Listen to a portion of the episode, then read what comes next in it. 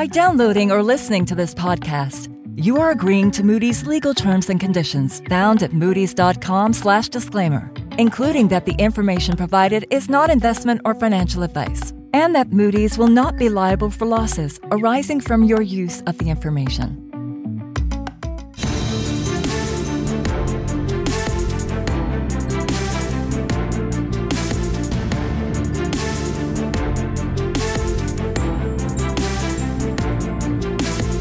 Hello, and welcome to another episode of Emerging Markets Decoded, the podcast series that brings you the latest trends shaping the world of emerging markets.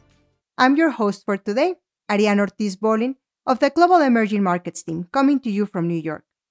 In today's episode, we'll focus on Mexico and Pemex, the government-owned oil company, both of which we recently downgraded. We'll explore what drove these rating downgrades, what's behind Mexico's weak growth prospects, and why we believe Mexico's government finances have deteriorated, even when government debt-to-GDP ratios have not increased that much. Global macro credit conditions have turned more negative in recent months, with stubbornly high inflation, rising borrowing costs, and slower growth prospects. We'll discuss how this will impact Mexico. And last but not least, we'll address the interlinkages between Mexico and Pemex, how much we expect the government to continue to support the company, and what may lie ahead, beyond the current President López Obrador administration.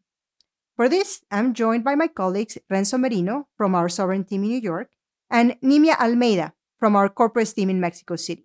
Renzo, Nimia, welcome back to the podcast. Hi, Ariane. Very happy to be here. Thank you very much for having us. Thank you both. So now, Renzo, let's start with you. We recently downgraded the Mexican sovereign rating by one notch to Baa2 from Baa1, and we stabilized the outlook. The rating is now in the middle of the Baa category, two notches above non-investment grade. Can you explain what drove the decision to downgrade? The downgrade was driven by negative economic and fiscal trends that we expect to continue to gradually but persistently undermine Mexico's overall sovereign credit profile. On the economic front, we expect that weak investment dynamics will constrain medium-term growth at around 2%. Additionally, Mexico's post-pandemic recovery has lagged our expectations from a year ago and also the recovery of its peers. In 2021, we thought that the economy would expand 6%, but it ended up growing less than 5%. And for 2022, we expected growth to be over 3%, but have now lowered our forecast to less than 2%. These elements weigh on Mexico's economic strength relative to rating peers. In terms of its fiscal strength, Mexico has a comparatively lower debt burden, with a debt-to-GDP ratio of about 40%. But if we added the debt of its state-owned enterprises, considering the strong support provided by the government, then at closer to 50% of GDP, this would be in line with the Baa median. Also, Mexico's interest burden is higher than most Baa-rated peers at 11% of revenue, compared to a Baa median of 7.5%. Additionally, increased expenditure rigidity and lower financial buffers will restrict the authority's ability to maintain the stable debt metrics and also to manage shocks in the coming years. Okay. And why the stable outlook? So the stable outlook reflects our expectation that in the absence of unanticipated shocks and already assuming rising economic and fiscal pressures, Mexico's credit profile will remain aligned with Baa2 rated sovereigns through the end of the current administration. We're also assuming policy continuity as the authorities remain committed to macroeconomic stability during the rest of their term. Now, we also downgraded Pemex, the state-owned oil company, by one notch to B1 from Ba3. So Pemex is now in the B category. Nimia, was that related to the sovereign downgrade? Yes, Ariane. We downgraded Pemex rating to B1 from Ba3 as a consequence of the sovereign downgrade. As you know, Pemex has high liquidity risk and depends on the Mexican government support. And a lower government rating means that the source of Pemex support is weaker. Pemex has high debt maturities in 2022 to 2024, and we expect it to continue to post negative free cash flow, given persistent losses at the company's refining business. This means that it requires large sums of external support from the Mexican federal government. Our rating action also considered Pemex's long-standing structural problems. The company needs to maintain capex at least at current levels to sustain stable production in reserves. That is very high, which results in high interest expenses. Also, Pemex has limited access to the capital markets, giving its high intrinsic credit risk.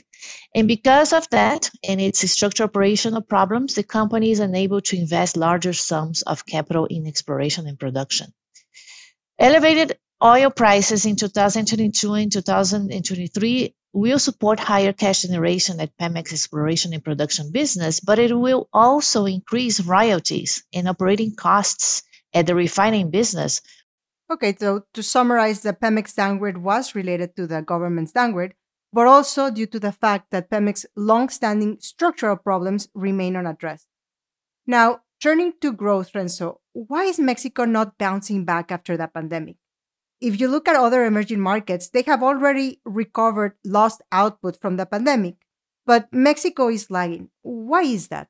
Let's remember that Mexico has never been a high-growth country. Mexico's historical growth rate between 2010 and 2019 averaged only 2.7%.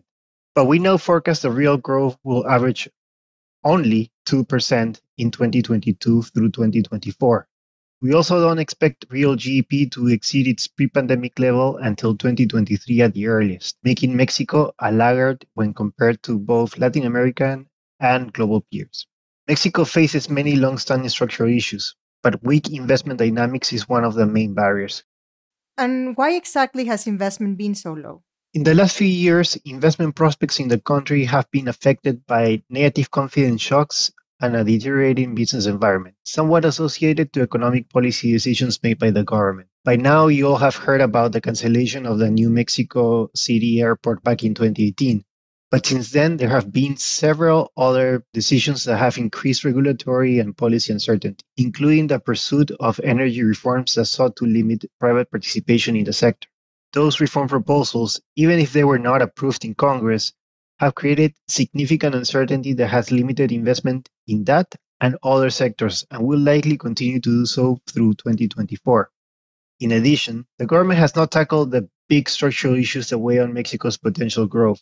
Weak productivity growth, high informality, low female participation in the labor force, for example, remain unaddressed.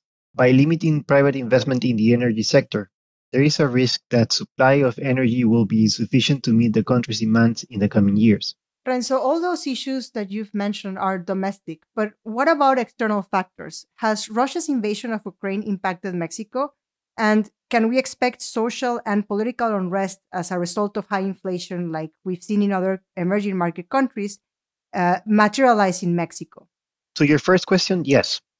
The Russian military conflict with Ukraine has impacted Mexico primarily through higher commodity prices, which contributes to high domestic food inflation in particular. Inflation is at a 21-year high as the conflict has exerted upward pressure on food and transportation costs. Domestic and global monetary tightening in response to surging inflation is driving a higher interest rate environment that will worsen debt affordability, narrowing the fiscal space for the government.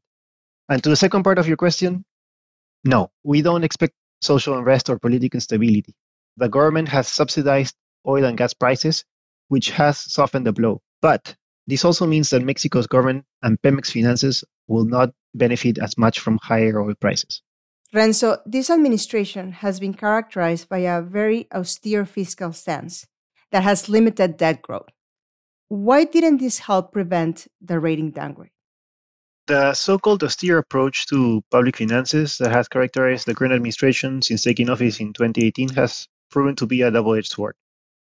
On the one hand, the approach has provided great value by limiting the increase in government spending and debt. In fact, the government's fiscal policy response to the pandemic in 2020 and 2021 was one of the least aggressive in the world and prevented a significant rise in the debt-to-GDP ratio compared to other sovereigns. On the other hand, this austere approach means that the government has already limited some spending, such as wages and other operating expenses, to compensate for the rise in rigid expenditures.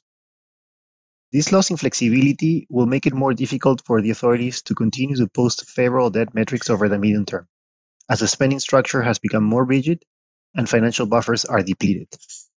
Okay, so what I'm hearing is that the austere fiscal stance has masked underlying fiscal dynamics that have made government finances more rigid.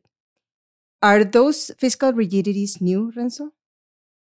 No, these are not new, but they have been rising faster than before. Throughout the current administration's term, the government has incurred in certain policy commitments that we consider add on to the rigidity of spending.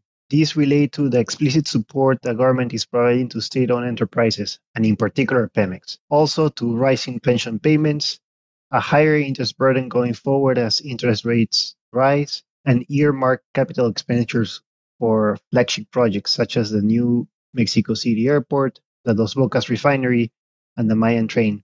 At the same time, to compensate for these dynamics, the government has also reduced some discretionary spending such as wages and expenditures on goods and services. But going forward, we expect this option won't be as readily available to compensate for further spending pressure. And Nimia, on Pemex, since 2016, and most importantly between 2019 and 2021, the government has supported Pemex in various ways, including capital injections, tax reductions, and early redemption of notes receivable from the government. So, roughly speaking, annual support from the government to Pemex has been equivalent to around 1% of GDP in the last 4 years. Looking ahead, do we expect higher government transfers to Pemex? And do we think that this will help the outlook of the company? Yes, Ariane, we do expect government transfers to continue to be around 1% of GDP, like in the past, although high oil prices should help reduce Pemex external cash needs in 2022 and 2023 somewhat.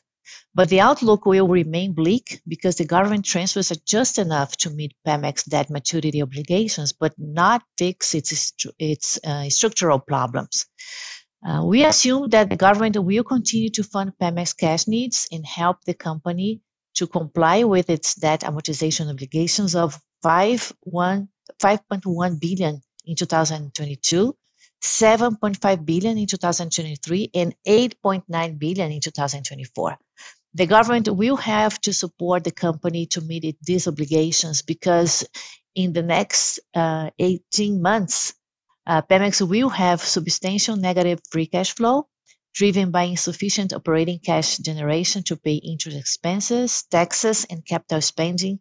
And because as of March 31st, the company only had 2.4 billion in cash and no availability under its committed revolving credit facilities to address debt maturities. We've always considered Mexico's overall institutions to be relatively weak compared to BAA peers, in particular when it comes to rule of law, strength of judicial system, and control of corruption. On the other hand, we've considered Mexico's fiscal and monetary institutions to be strong and in line with those of the BAA category. But since late 2018, there have been two new developments. One is the economic policy decisions that have hurt business sentiment and investment, and the other is missed opportunities. Renzo, what do we mean by missed opportunities? Some of these potential missed opportunities are related to not addressing some long-standing structural issues that affect Mexico. Despite having ample political capital, the government did not embark in a fiscal reform to raise permanent revenue and increase its fiscal space, nor did it address some economic issues that affect the economy's productivity or labor market. Additionally, while we consider that Mexico could stand to benefit from the process of nearshoring, given its trade ties with the U.S. and geographical proximity, there are some elements that may limit the upside, at least in the short term. Interest in Mexico relative to some of its comparable peers in Asia will be more muted owing to lingering regulatory uncertainty. Real estate constraints in the northern regions of Mexico to set up new manufacturing operations, and the lack of investment in renewable energy as more companies focus on attaining environmental goals. Thank you, Renzo. Thank you, Nimia, for being on the podcast. It's been a pleasure to have you on. And with that, we'll wrap things up for today. Thank you to our listeners for joining us. And until next time, stay safe.